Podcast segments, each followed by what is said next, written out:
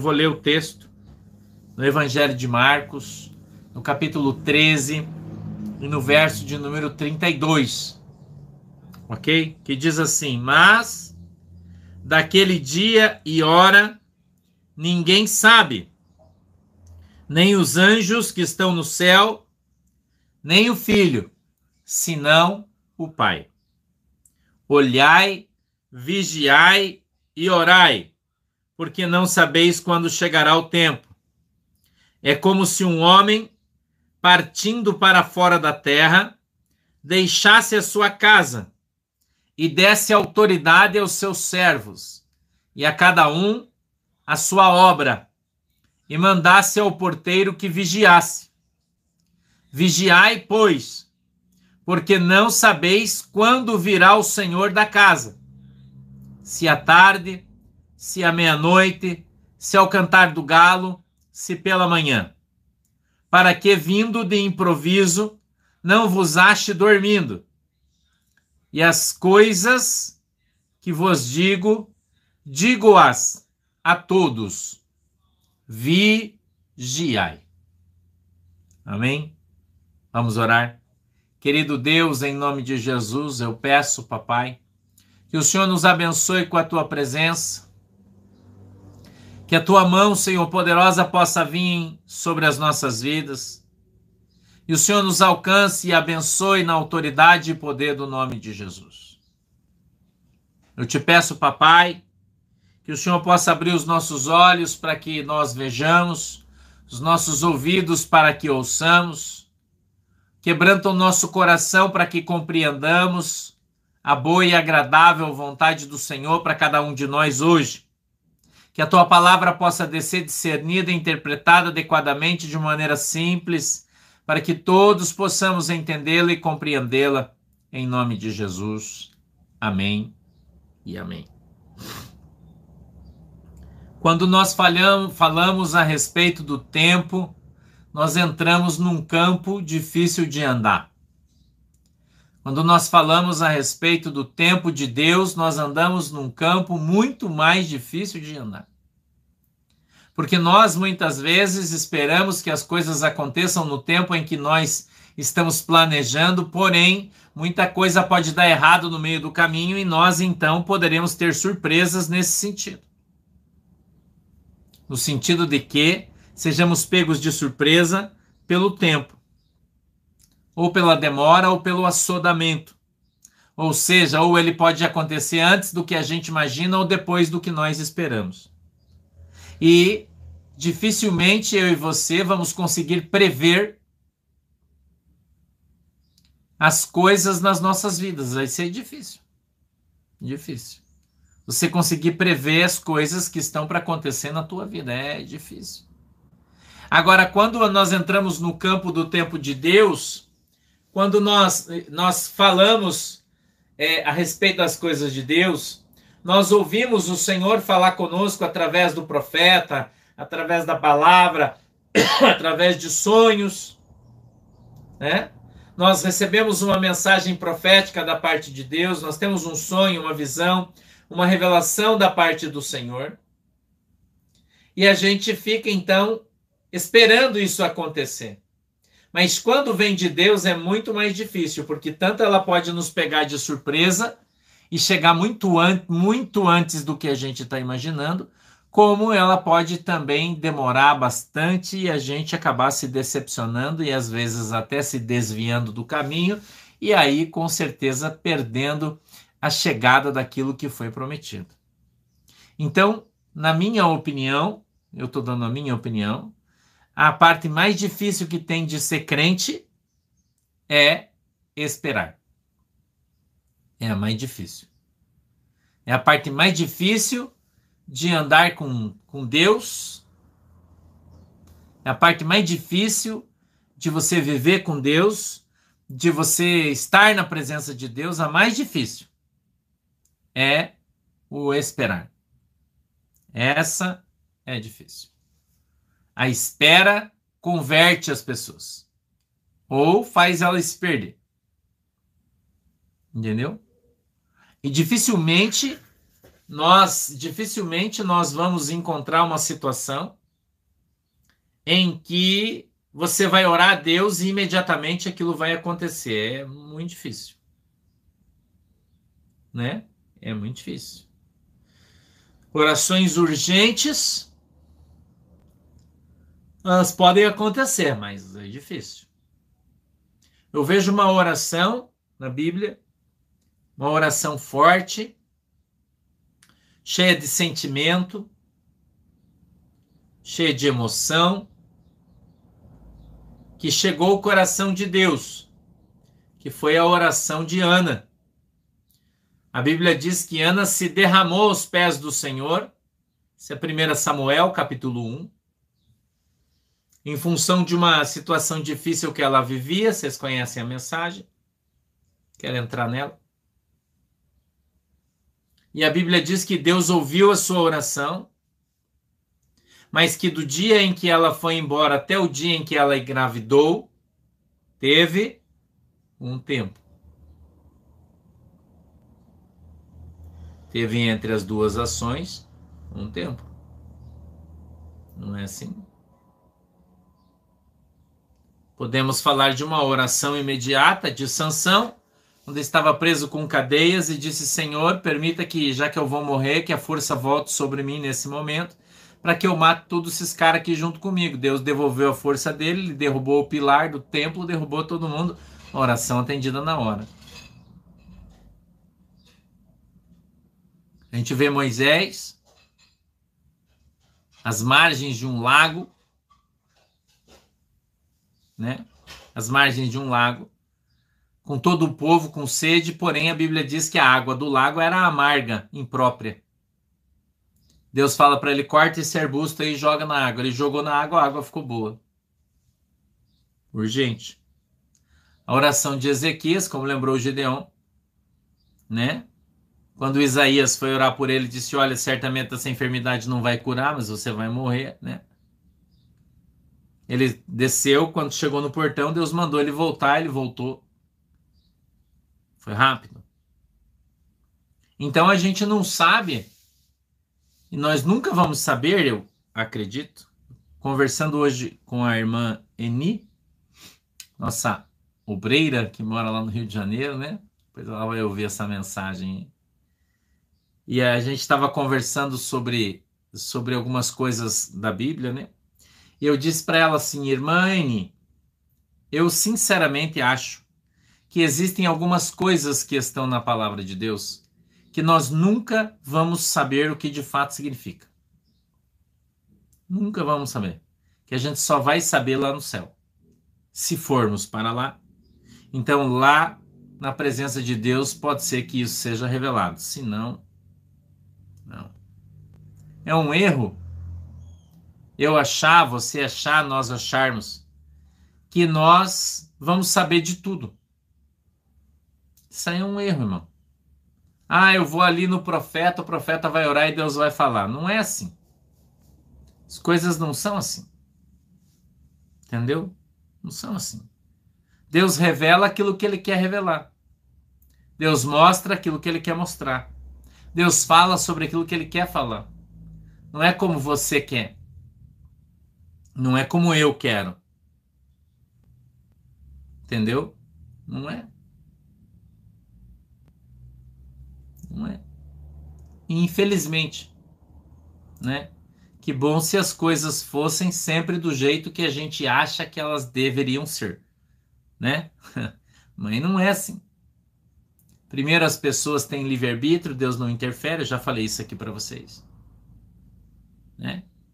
Você pensa quando Deus leva todo o povo para entrar em Canaã, e eles resolvem não entrar por causa dos gigantes, voltam. A Bíblia diz que Deus mata todo mundo, os caras andam trinta e sete anos e meio no deserto, e quando voltam não são mais os mesmos, a não ser Josué e Caleb, o resto todo mundo morreu.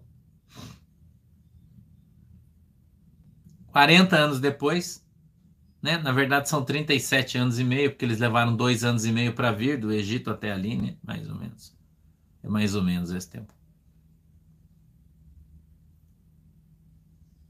Porque os caras não quiseram e Deus respeitou o livre-arbítrio deles. Deus sempre respeitou a tua vontade.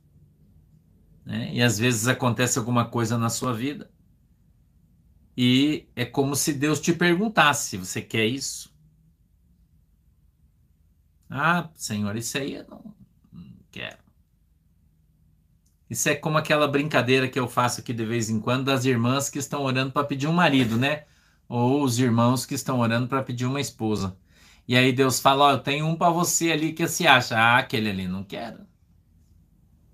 Já está esperando dez anos, espero mais dez, mas aquele ali não. Deus fala, tá bom, então senta aí, volta lá atrás na fila que, que eu vou arrumar aquele ali para outro. Né? Você tem a opção de escolha. Deus não obriga você. Entendeu? Em tudo. Você tem opção. Não tem? Você tem opção.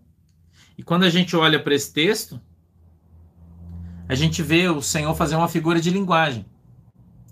E ele disse que isso vai ser mais ou menos como um homem que comprou uma fazenda muito grande. E ele então pegou todos os funcionários, chamou todo mundo, deu uma função para cada um. Um trabalho para cada um.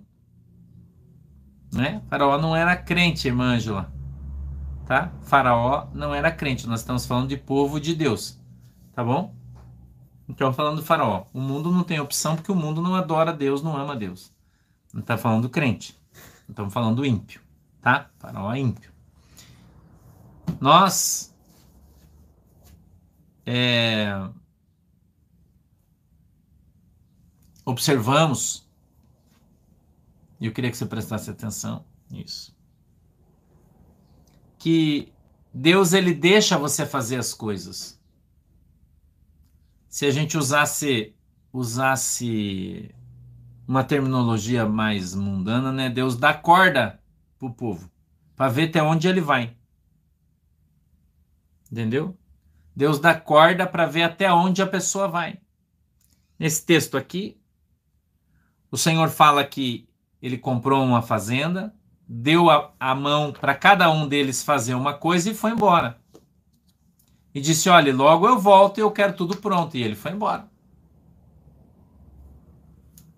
E ele continua no trinta e cinco, vigiai, pois, porque não sabeis quando virá o Senhor à casa. Então você não sabe quando ele vai vir para observar se você fez ou se você não fez. E se você fez, se está certo e bem feito. Você não sabe.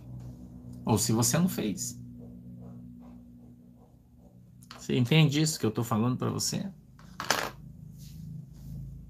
Entende isso que eu estou te falando? Eu estou falando para você que você pode ser pego de surpresa. Que você pode ser pego de surpresa em várias áreas da tua vida. E que talvez você ainda não tenha entendido. E tem muita gente que diz assim, ah, quando chegar mais perto eu faço. Você sabe quando a tua mãe saía e falava assim, ó, se eu chegar em casa e pegar essa pia cheia de louça, eu vou te dar um pau. Lembra disso? Quem lembra disso? Se quando eu chegar aqui essa pia estiver cheia de louça, eu vou te dar um cacete. Lembra disso? Lembra disso? Daí a mãe sai com o pai, vai no mercado, sabe Deus aonde. E aí você faz um cálculo assim, fala, ah, ela vai chegar aqui umas sete horas... Então eu vou ficar coçando, agora são duas, eu vou ficar coçando até as seis. Daí quando for seis horas eu levanto, lavo a louça, limpo tudo. Quando é sete horas minha mãe chega, tá tudo beleza. Né? Tá tudo beleza. Mas aí dá um B O no mercado, irmão. E deu um problema no cartão. E não deu certo a compra. E a tua mãe irritadíssima, porque né, levou um capote, volta para casa às cinco.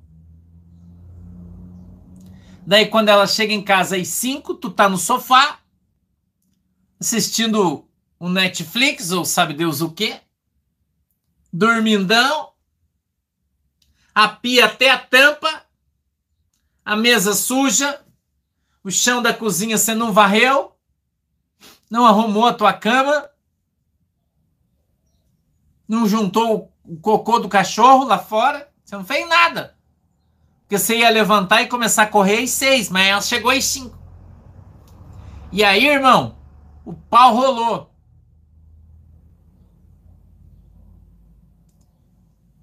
Você está entendendo o que eu estou falando para você? Ser pego de surpresa é isso. Entendeu? Tem muita gente achando, irmão, que Jesus vai voltar só no ano dois mil e duzentos.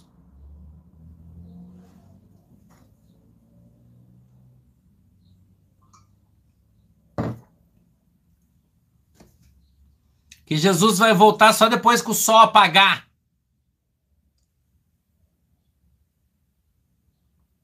E aí ele tá com a sua vida, tá com a louça suja, o chão não tá varrido, a cama tá desarrumada, tá tudo virado, irmão. E aí Jesus volta. Você pega um avião, dá um problema, o avião cai. Jesus voltou para você. E você não estava esperando. E aí? E aí? Hum? E daí, irmão? Como é que você vai fazer? Vai pro inferno? Uma vida inteira de crente? E no final fica vacilando com coisas tão simples que já poderiam estar resolvidas na tua vida. Escute isso aí, eu estou falando com você. Coisas tão, decisões tão simples que você já poderia ter tomado, coisas tão simples que você já poderia ter arrumado na tua vida, e você fica protelando. Isso causa um grande mal na tua vida espiritual, causa um grande mal no teu relacionamento com Deus, traz um grande mal, irmão, para você mesmo, e você não, não se dá conta disso. Que a tua vida está travada porque você não toma uma posição, que a tua vida não vai para frente porque você não se arruma, que a tua vida não vai para frente porque você não se conserta, que a tua vida não vai para frente porque você sempre está falando para Deus, espera mais um pouquinho, deixa eu ficar aqui no mundo mais um pouco, depois eu volto. Ah, Jesus, dá mais um tempo porque, porque quando eu me aposentar, daí eu vou trabalhar para Jesus. Quanta gente vai ser pega de surpresa? Quanta gente, irmão, vai ser pega de surpresa com a volta de Jesus Cristo? Porque não está vigiando, porque não é vigilante, porque não se esforça, porque não acorda. Hum? Porque primeiro quer fazer a vida, porque primeiro quer, quer comprar o carro, comprar a casa, depois vai começar a fazer o que Deus quer que ela faça. Quanta gente vai ser pego de surpresa, irmão? Quanta gente? Hum? Quanta gente, irmão? Quanta gente vai ser pego como aquelas cinco virgens imprudentes que o seu azeite estava acabando e elas tiveram que sair da porta para ir comprar mais azeite? E quando elas saíram, o mestre chegou, abriu a porta e as cinco vigilantes entraram com ela, e as cinco imprudentes ficaram para fora. Quanta gente, irmão, vai ser pego de surpresa porque não acorda, porque continua dormindo espiritualmente, quando é exortado não aceita exortação, quando ouve uma palavra dura diz, ah, isso aí não é para mim porque Deus não fala assim comigo. Quanta gente vai ser pego de surpresa? Hum? Olha a história da irmã Cris, ela está aqui, nossa ovelha, ela mora lá na Irlanda. Eles pegaram Covid, a irmã Cris e o seu marido. Seu marido não era nossa ovelha, era ovelha de outra igreja. Foi entubado, ficou alguns dias entubado, saúde perfeita, irmão, não tinha nada, cheio de planos. Uma vida inteira pela frente, uma filha. Pegou Covid, irmão. E ele não voltou mais do hospital, ele morreu. Ele morreu ou não? Não é, Cris? Quantos anos ele tinha, Cris? Diz pra mim aí quantos anos ele tinha. Acho que ele não tinha cinquenta. Gozava de saúde perfeita, trabalhando, empenhado. Entendeu? onze dias ele ficou na U T I. Morreu. E eu pergunto para você, ele esperava por isso? Não. Alguém esperava por isso? Não. A família dele esperava por isso? Não. Nós temos um outro irmão que foi recolhido aqui também. Temos a irmã Ilma, foi recolhida também. Do, não, não foi do Covid, mas foi de uma infecção depois. O irmão Paulo, o marido dela, está aqui, nossa ovelha. Irmã queridíssima, irmã Ilma, pessoa que eu amo muito em Cristo. Jovem senhora, cheia de vida. Pegou o Covid, foi para o hospital, curada do Covid, pegou uma infecção depois e foi recolhida.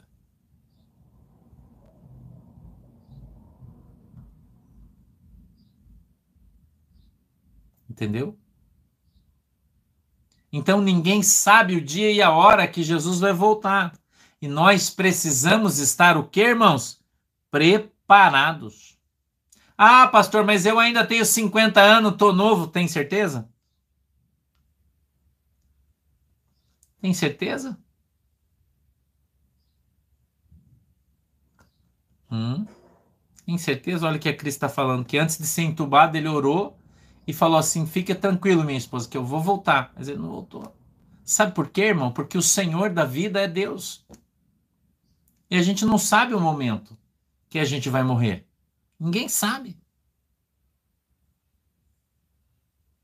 Entendeu? Ninguém sabe.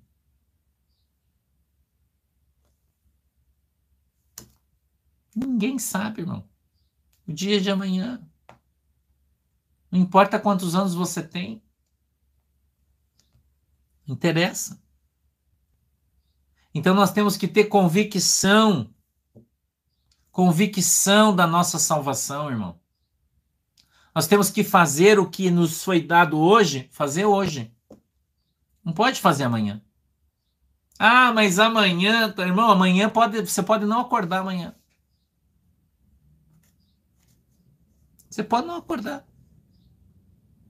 E se Jesus voltasse para você hoje, você estaria preparado? Quando eu falo da volta de Jesus, tem crente que briga comigo e diz, ai, pastor, não fale isso, porque eu tenho que criar meus filhos, porque eu casei agora, porque, irmão, esse tipo de coisa aí, Deus não leva em consideração. Leva em consideração. Chegar a tua hora, você vai embora. Eu vou embora, nós vamos embora. Oi, Marisa, Deus abençoe. Entendeu? Viva hoje intensamente. Eu tenho falado isso aqui para vocês. Falo aqui dentro da minha casa isso. Viva hoje intensamente. Porque pode ser teu último dia. Olha, o irmão tinha cinquenta e um anos. Entendeu? Agora tem muita gente que continua brincando, zombando, zoando, escarnecendo. Um assunto tão sério, né? Entendeu? Um assunto tão sério que deveria ser levado tanto em consideração. Não é? E as pessoas não têm tempo de pensar nisso.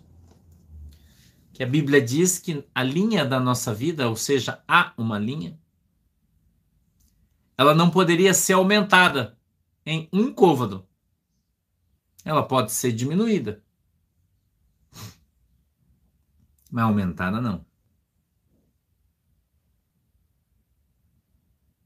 Então, nós devemos buscar a Jesus hoje. Nos arrepender do nosso pecado hoje. Abandonar a vida torta hoje. Aceitar ao Senhor como nosso Senhor e Salvador hoje. Porque talvez não, não haja amanhã, irmão. Talvez não haja. Ah, mas pode haver, pastor? Pode, claro. Aí talvez não. Talvez não.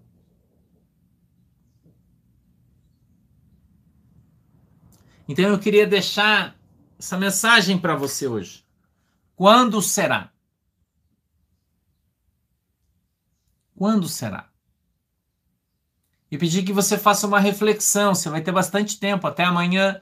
Hoje não tem culto à noite, hoje é quinta-feira. O pastor está de folga aí de tarde. Eu vou deitar, eu vou descansar. Estou bem cansado. E vou te dar a oportunidade de fazer uma reflexão hoje. Durante o resto do seu dia, nessa noite, fazer uma reflexão sobre a sua vida, sobre como você tem vivido diante de Deus, o que você tem feito para o reino de Deus, se você tem de fato lançado a tua semente lá no céu, se você tem de fato buscado primeiro as coisas lá de cima, ou se você vive essa vidinha tua agarrada nos teus carros, na tua casa, no teu dinheiro, nas tuas coisas, não faz nada para Jesus, não dá nada para ele, não tá nem aí, achando que o mundo vai acabar em barranco para você morrer encostado, né? Não sei. Não sei. Gostaria muito que cada um de nós, muito, fizesse esta reflexão. Que cada um de nós fizesse essa reflexão. Quem somos? Que Deus nós servimos? Se o nosso tempo chegar hoje, para onde iremos? Eu queria que você fizesse essa reflexão. Que você estivesse pronto, no caso de ser chamado, no caso de ser chamado, estar apto a ser um morador do céu. Você está apto a morar no céu? Com o seu comportamento, com a sua língua, com o seu coração? Você está apto a ser salvo, a ser alcançado por Cristo? Amém? Deixa eu orar por vocês. Querido Deus, em nome de Jesus, eu peço que a tua mão poderosa venha sobre as nossas vidas, sobre a nossa igreja, que o Senhor possa nos alcançar na autoridade e poder do nome de Jesus. Que o Senhor possa dar para nós, Senhor, a oportunidade de sermos salvos através do conhecimento da tua palavra, para que recebamos mais fé. E assim, Senhor, nós possamos um dia ir morar no céu. Eu peço, Deus, em nome de Jesus, que o Senhor abençoe a água que os irmãos têm colocado diante do Senhor. E que, quando beberem ou se utilizarem dela, sejam alcançados segundo a fé que cada um deles tem pelo seu milagre, em nome de Jesus. Um beijo para todo mundo. Deus abençoe vocês e até amanhã. E Jesus não voltar, né? Se ele voltar, a gente se encontra no céu, tá bom? Fiquem com Jesus. Um beijo para vocês, tá? Eu quero falar, antes de eu me despedir, deixa eu falar uma coisa. Ontem foi aniversário da pastora Ana Fruit, tá? Eu esqueci de falar ontem. Eu até anotei que ela brigou comigo, então, né? Eu tô falando hoje, mando um beijo pra ela. Eu já mandei ontem um feliz aniversário. Atrasado, né? Mas não tem problema, mande pra ela aí. Ela fez quarenta e cinco anos, né? Quase cinquenta já, né? Pastora Ana Fruit aí, tá bom? Beijo pra todo mundo. Deus abençoe vocês. Tchau. Tchau, galera. Deus abençoe. Tchau, galera. Deus abençoe.